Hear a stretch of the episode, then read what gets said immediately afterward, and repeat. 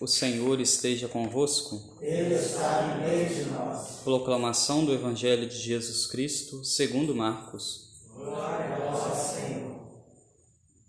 Naquele tempo, João disse a Jesus: Mestre, vimos um homem expulsar demônios em teu nome, mas nós o proibimos, porque ele não nos segue. Jesus disse: Não proibais, pois ninguém faz milagres em meu nome para depois falar mal de mim. Quem não é contra nós é a nosso favor. Palavra da salvação. Glória a vós, Senhor. Ave Maria, cheia de graça, o Senhor é convosco. Bendita sois vós entre as mulheres, e bendito é o fruto do vosso ventre, Jesus. Santa Maria, Mãe de Deus, rogai por nós, pecadores agora e na hora de nossa morte. Amém.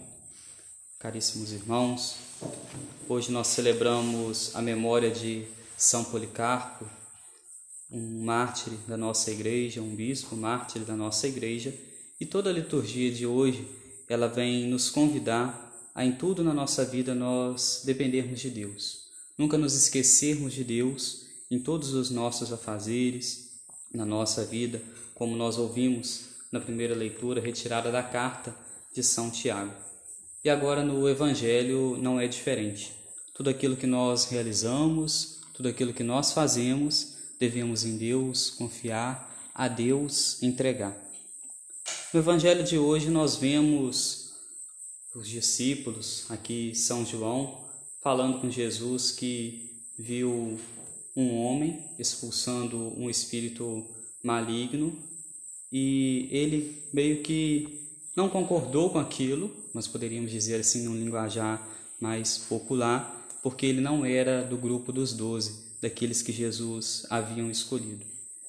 E aí aqui nós nos recordamos de uma outra passagem do Evangelho, Evangelho que há poucos dias nós ouvíamos, de que havia uma pessoa com um espírito impuro, no caso uma criança, e os discípulos de Jesus não conseguiam expulsar o espírito impuro daquela criança. Os doze não conseguiam expulsar e por isso se aproximam de Jesus. E Jesus diz que certas espécies de demônios são retiradas somente com a oração e o jejum. Se nós formos olhar para a oração e o jejum, quando juntos, elas nos colocam em uma direção. Qual é essa direção? A direção de nós nos voltarmos totalmente para Deus quando nós fazemos um jejum, quando nós fazemos uma oração, o nosso olhar, a nossa vida se volta para o Cristo, se volta para Deus. Então nós poderíamos dizer que Jesus aqui quer nos mostrar que todas as nossas atitudes, no caso a atitude deste homem, embora não estivesse reunido ali com os doze, não fosse do grupo dos doze, não fosse do grupo dos apóstolos, ele conseguia expulsar certos espíritos malignos, certos espíritos impuros, porque ele confiava em Deus. Ele depositava sua confiança em Deus. Talvez até mesmo sem saber, sem se dar conta disso. Embora não ouvisse as palavras de Jesus, não estivesse ali ouvindo as palavras de Jesus, conseguia expulsar estes espíritos malignos, porque depositava sua confiança em Deus Pai. E aí aqui nós somos convidados a refletirmos sobre nós na nossa vida. Muitos de nós ouvimos a palavra de Deus, meditamos a respeito da palavra de Deus, e é importante que essa mesma palavra de Deus vá produzindo frutos no nosso coração, que essa mesma palavra de Deus vá gerando transformação no nosso interior, gerando transformação na nossa vida, porque nós somos esses que estão ao lado de Jesus, ouvindo os ensinamentos de Jesus como estes apóstolos ouviam. Como estes apóstolos escutavam os ensinamentos de nosso Senhor, nós escutamos os seus ensinamentos, comungamos da Eucaristia, ouvimos a Sua palavra, dedicamos momentos de oração a Ele e tudo isso deve gerar em nós transformação.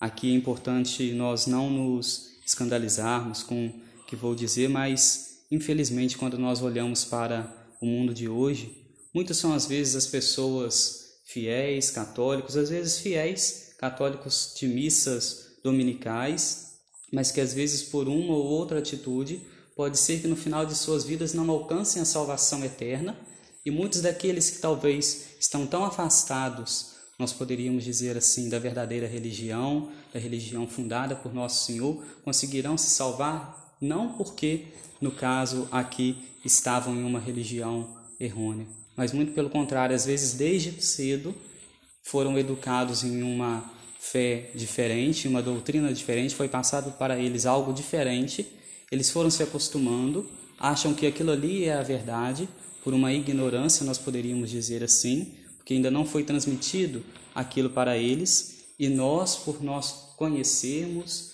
por estarmos ouvindo a palavra de Deus, os ensinamentos de Deus, isso exige de nós então uma cobrança ainda maior. A própria palavra de Deus nos fala: a quem muito é dado, muito será cobrado. A quem pouco é dado, pouco será cobrado. Então, Jesus depositou muito em nós. Depositou em nós os seus sacramentos, o batismo, a Eucaristia, a reconciliação, a confissão, há muitos o matrimônio, vários sacramentos da nossa igreja, vários meios de nos aproximarmos dele, de nos santificarmos. Muitas coisas dependem de nós, algumas coisas dependem de nós, sim, mas muitas coisas também nós ouvimos no evangelho de hoje dependem de Cristo, dependem de Deus, depende daquele que vem do alto, depende de, do nosso Pai dos céus. Mas para que ele possa transformar a nossa vida, fazer de nós pessoas novas, pessoas comprometidas com a Sua palavra, é preciso nós primeiro fazermos o movimento de ouvir a palavra de Deus, estar atentos e principalmente abrir o nosso coração para que a transformação verdadeira, a transformação do alto, possa acontecer na nossa vida, para que assim nós um dia também alcancemos a salvação eterna, para que um dia nós também, como São Policarpo, que fez a vontade de Deus, mesmo nos momentos difíceis, nos momentos de perseguição, não se esqueceu de Deus, não se esqueceu da igreja, não se esqueceu da doutrina que lhe foi ensinada, da fé verdadeira, que nós também não possamos nos esquecer nos momentos difíceis, nos momentos de dores, nos momentos de tribulação. Sempre se lembrar de Deus, sempre se lembrar do nosso Pai do céu, para que assim a salvação eterna alcance o nosso coração e a nossa vida. Louvado seja o nosso Senhor Jesus Cristo.